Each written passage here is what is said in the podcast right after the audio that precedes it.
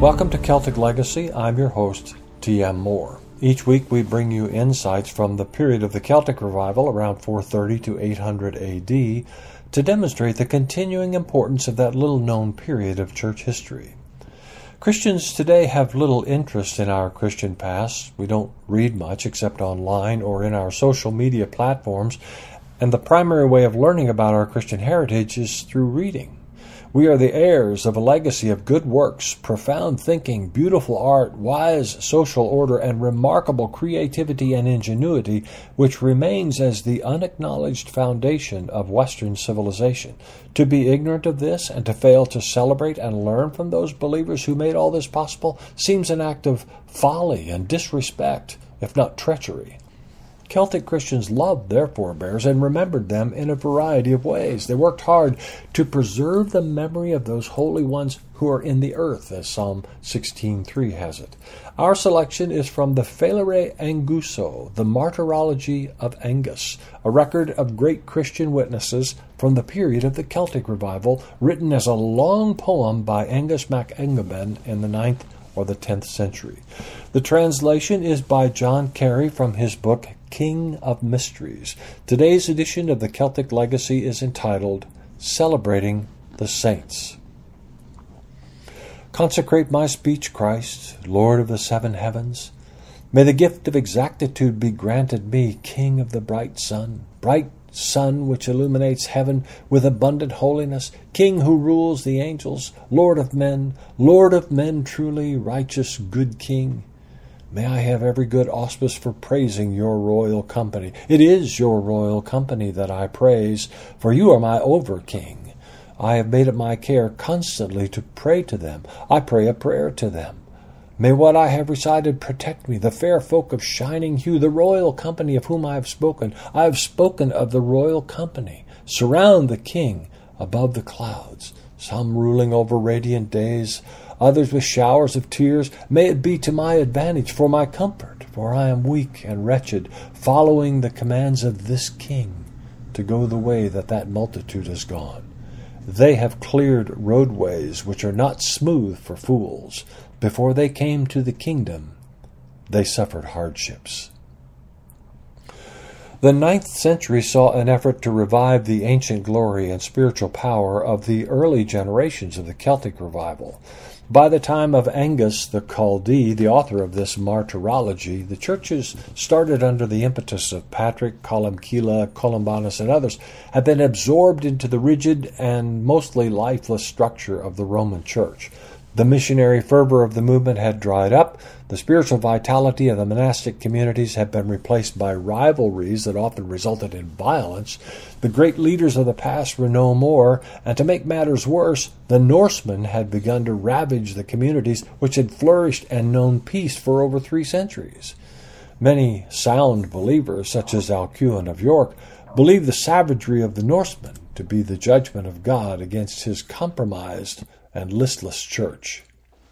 During the ninth century, a movement arose, sometimes called the Célidae or the Servants of God, to restore spiritual vitality to the Celtic churches.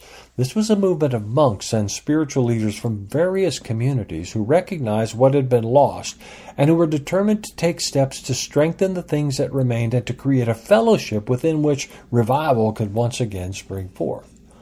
The Célidae were but one expression of this late Celtic revival sense of loss and longing for renewal. We see the same longing in the high crosses carved during this period to preserve the stories of Scripture and the legends of church for an illiterate and nominally Christian age. We sense this feeling of loss in the glossary of disappearing words compiled by Cormac and in the formal litanies written to guide monks in the discipline of prayer and devotion.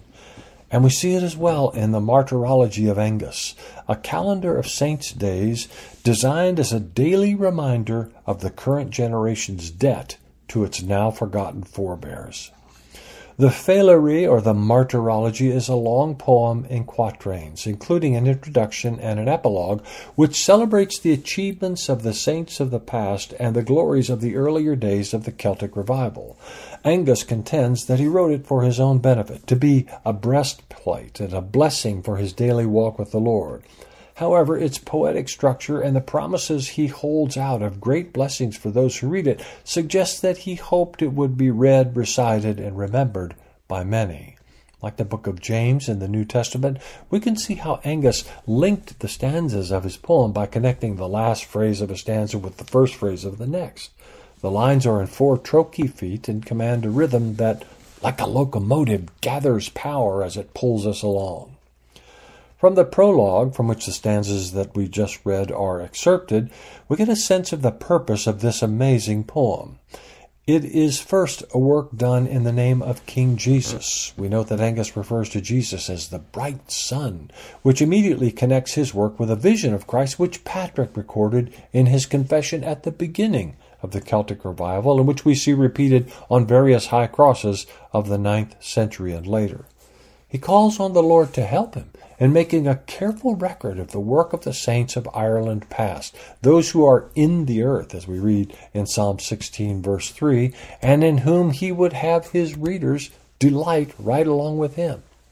They are the royal company of the Lord, and Angus longs to, quote, go the way that that multitude has gone, end quote.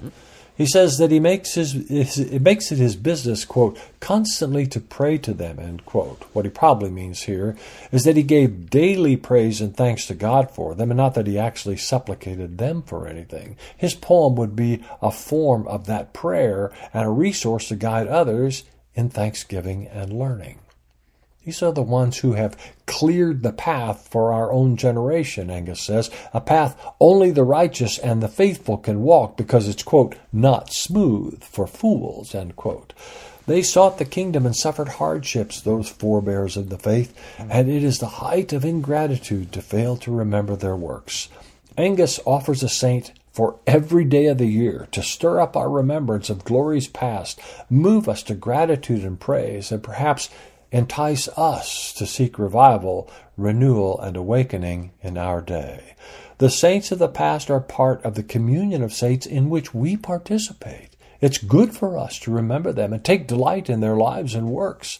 Angus's effort to contribute to reviving the spirit of the Celtic revival had but little effect in his day. Nevertheless, he reminds us of the importance of bearing always in mind that great company of witnesses who, having finished their course, now surround and, in some ways, support us as we travel our own.